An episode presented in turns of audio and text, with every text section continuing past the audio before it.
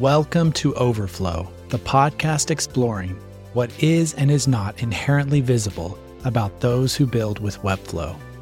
I'm Matthew Munger from the Webflow community team, and in each episode, we highlight the unique perspectives, passions, and experiences that fuel the creative mind of our guest. From Hong Kong, we're joined by co founder at Studio Salamero, Jose Urbano. Jose is an agency co founder with the mindset of an entrepreneur with a drive for discovering new things. In this episode, we'll hear about his passion for locking, learning a new language, finding a complementary work partner, and how mistakes are often the best learning experience. Featuring Jose Urbano, this is Overflow.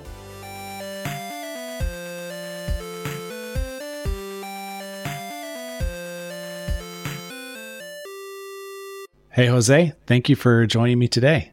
Hey, Matthew, thanks for having me. I'm really happy to be here. Why don't you quickly start off by telling us a bit about yourself? So, my name's Jose. I am a Filipino born and raised in Hong Kong, and I currently work in my own studio called Studio Salamero, which we do web design and development for businesses in Hong Kong as well as international. I love music and I love dance. I'm also a dancer. I've been dancing for 10 years, 11 years, and if I'm not designing, I'm dancing. What type of dancing do you do? It's a dance that was created in the 70s. It's called locking. You know, when you hear the term like pop locking and all that stuff, mm-hmm. popping and locking. Yeah, it's it's like how HTML and CSS are different, you know, popping and locking is different. So yeah, I do locking. That's kind of my main style. I use that to like teach, I use that to choreograph, I use that to like compete and all that. So I would say that's just my defining style. Where are you located, Jose? I'm located in Hong Kong and it's very fast paced. It's densely populated. Since everything's so small, it's just way convenient. Everything's just like a five minute train ride or a five minute bus ride. But I live in a what you call a village, very far away from civilization. So in the normal Hong Kong environment, you see a lot of skyscrapers, a lot of buildings. But mm-hmm. where I'm at right now, um, in my house, you just see green and just like plants, trees. You know, you see wild animals here and there everywhere. It a little bit contrasts the Hong Kong lifestyle, and it kind of helps me live in Hong Kong. You know what I'm saying? Just two different worlds. When I visualize Hong Kong, like you said, I just see endless skyscrapers, you know, nestled between the mountains and the sea. But there is greener areas with smaller villages, as you described them. Yeah, definitely. I think most of the business stuff and the financial district is all centralized within like one area, probably like one half of Hong Kong. And then mm-hmm. the other half of Hong Kong, which is near towards China, you know, it's all green, like it's all just nature and just like more more trees. It's a bit of a refresher. It is a little bit inconvenient for me myself to like travel in and out of the city. It's probably around like an hour to get somewhere through train, through taxi or something like that. But I kind of got used to it and think I would prefer living in, in a more open space rather than something like uh, living in an cl- enclosed space where, you know, mm-hmm. the majority of Hong Kong people live in. So kind of grateful I live in such an open space like this. So when I'm at home trying to do my, do some work, I can go to my rooftop and you know sit with my laptop and I look up and then there's just mountains and and, wow. and trees and you know there's the occasional cow, there's the occasional wild boar here and there, and it's something you know memorable and something that kind of just brings peace as opposed to all the you know the fast pacedness in life. When you get out of the house, what do you like to do or where do you like to visit? Um, when I get out of the house, I just go to the office and then like I work at home and I can also work at an office where my studio is and I pretty much travel to the office. If there's anything I need to do after that, like if let's say I go to dance, uh, do some dance practice or I get to hang out with my friends, it's literally just like five to 10 minutes away from my office. And then after that, I just head back home. So it's really just going there and then coming back that's what it's like living in Hong Kong. I would say there's only just like two two things to do, just go mm. going out and coming back home. You said you work from home and you work from the office. Kind of describe your work workspace, and it could be either place or both when I work at home, I basically have just like computer in front of me. Like it's a really old iMac that I bought off for like like 300 US and I use that to do my work there. And mm-hmm. like on the right, you can kind of see there's only one window which is on the right of the computer and you can see pretty much everything that's happening outside my village, you know, whether there's a car coming in or there's like dogs walking around. So, you know, occasionally that's where my dog sits and he kind of just spies across like he just just kind of sees what's going on Yeah. in there. And if he sees like a dog he doesn't like, he gets all angry and stuff, and I have to calm him down. And it's it's just kind of like a it's kind of hmm. like a fun space. I, I don't think I can really do any like deep focus work there, but it's just something that, you know, it's very lively. My second workplace is in the office, which is in the city. Me and my co founder, we rented out a really small studio space. It really just fits the two of us and like it has all our supplies. My workspace is right next to hers. We share like one table facing the window. Fortunately, we have a window. And then she has a monitor which she connects to her MacBook, and I have a monitor which connects to my MacBook. And then we just work alongside each other. If we need to get some water, if we need to get snacks, you just walk a little like five seconds away. Get there's like a, a, a water a water dispenser and like a box of all our snacks, and then there's like a guitar here and like uh, some bean bags there. So it's really we, we kind of wanted it to be a space where we can like focus really deeply, but also if we get burnt out or if we needed to be somewhere a few hours after work, then we could just relax there and just take it easy and probably invite three friends over and stuff. So those are the two workspaces that I go to on an everyday basis. So. Do you listen to any music while you work? I listen to a lot of music when I work. I really love anything. I listen to hip hop when I work. I listen to, you know, funk music, disco music. Like music gets me in the zone and if I really need to like focus for like a short amount of time, perhaps if I'm finding a deadline, I have to submit something in 1 hour and I'm like, okay, I got to do this thing, that thing. What's really crazy is I used to listen to drum and bass or dubstep and stuff and then mm-hmm. just put on some like noise canceling headphones and go at it and just just do the thing that I need to do. And, and funny and a funny story is I was focusing one time and I had to like go to the toilet suddenly, so I had to drop my earphones and then mm-hmm. I forgot to pause the song and suddenly the computer started blasting dubstep. It scared my co-founder who was right next to my computer and she was just like, "What the heck do you listen to when you're working?" And it was just it was just very funny. I didn't realize it. Do you have any hobbies and interests? I used to play guitar. It was actually like I used to play in high school. It was many years ago. I got into Guitar Hero. Have you ever played Guitar Hero or like something Yeah. similar to that? Oh, yeah. I got into Guitar Hero and I was like, oh, I could probably beat some levels. Maybe I could just start playing guitar. And I started playing guitar, taking some lessons. And then that's how I got introduced to blues music, rock music, jazz music. I don't play it that often anymore primarily because I have trouble finding people to play with. But like occasionally, if I get stressed out or if like I want to chill out, I just grab the guitar from the studio and then I just mm-hmm. I just pluck a few chords and then that should be it. Yeah.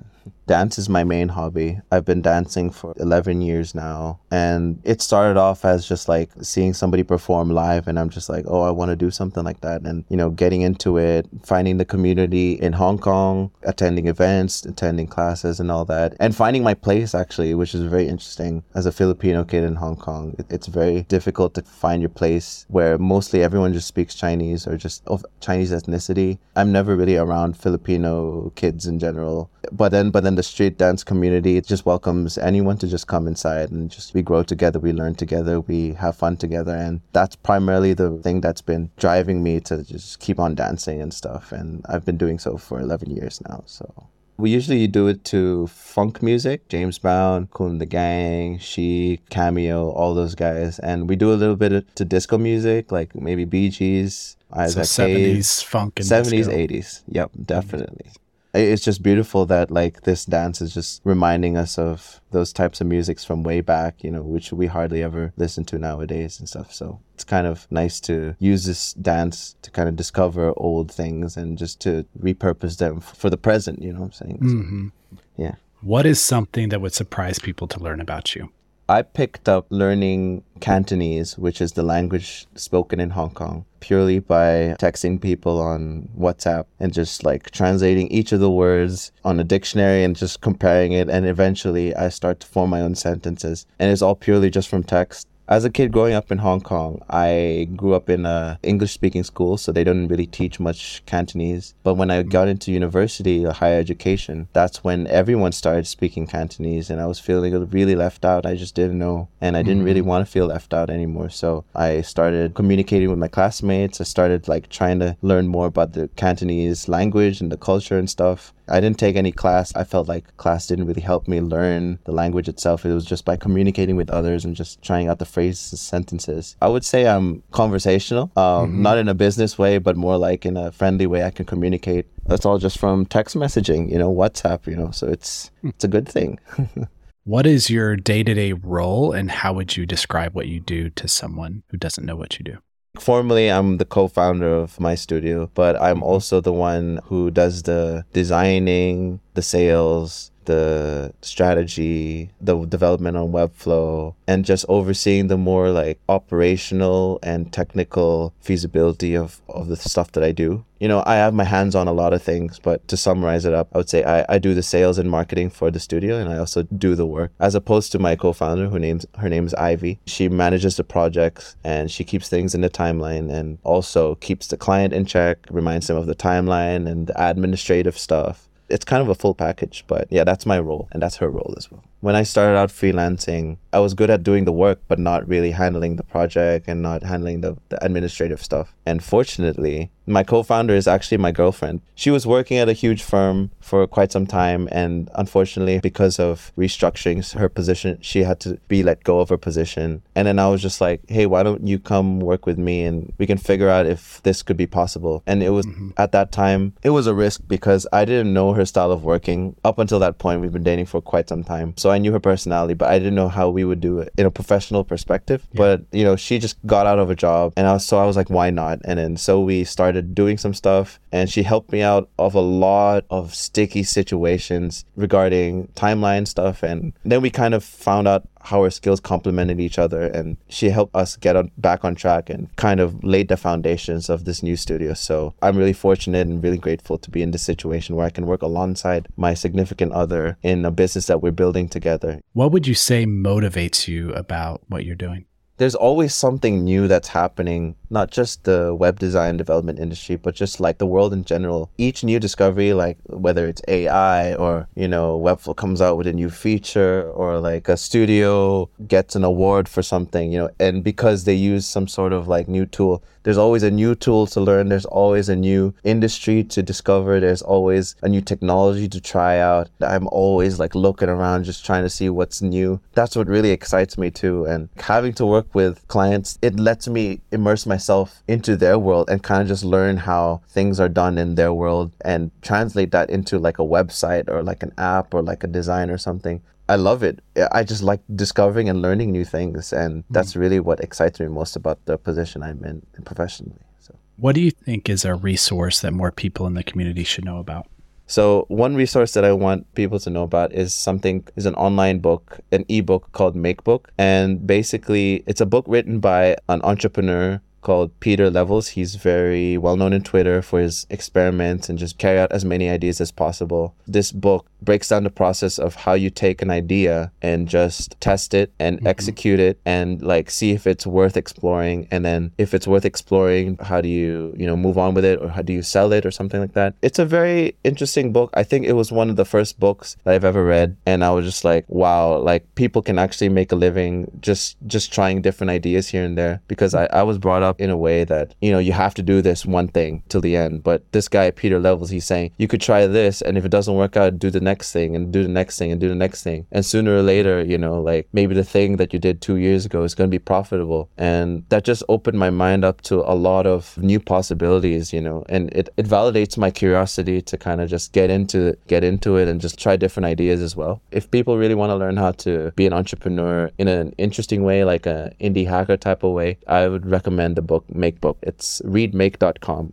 Who is someone in the Webflow community that inspires you? Everyone's really inspiring, but a few people come to my head. First one is Ran Segall. He was the first one to really teach Webflow and put out tutorials on YouTube. And you know, when I was freelancing in the beginning, I only knew design software. I could I didn't know how to code. When I discovered that you know this Webflow thing was a thing, and this guy was Ran was teaching it, I was just like, oh wow, I got to try it out. And like his tutorials really helped me build stuff. Um, the second person who really inspires me is Joe Krug of Finsweet. The reason why is because he's very transparent about his journey into building building Finsweet. Like you, if you go to finsweet.com, I think you can read his entire story from like when he first started freelancing up until this point. You know, it was a it was a journey, and I could take reference from it because I don't really have any other person to to learn from in Hong Kong. But seeing Joe's story and and just being able to learn from his mistakes and kind of apply it to prepare myself, it was really foundational for me to take reference from his story whilst I was um doing this studio thing. I think some others would probably be more technical technical people, Joseph Berry with his crazy animations, Timothy Ricks with his coding and GSAP and implementing a Webflow. And I also really appreciate the, the community as well because they're very responsive. Like everyone's helping each other out. Everyone's giving each other like if you have like a technical issue, like they're just a tweet away. I'm getting inspired by the community every day. You know, there's small wins in the community as well.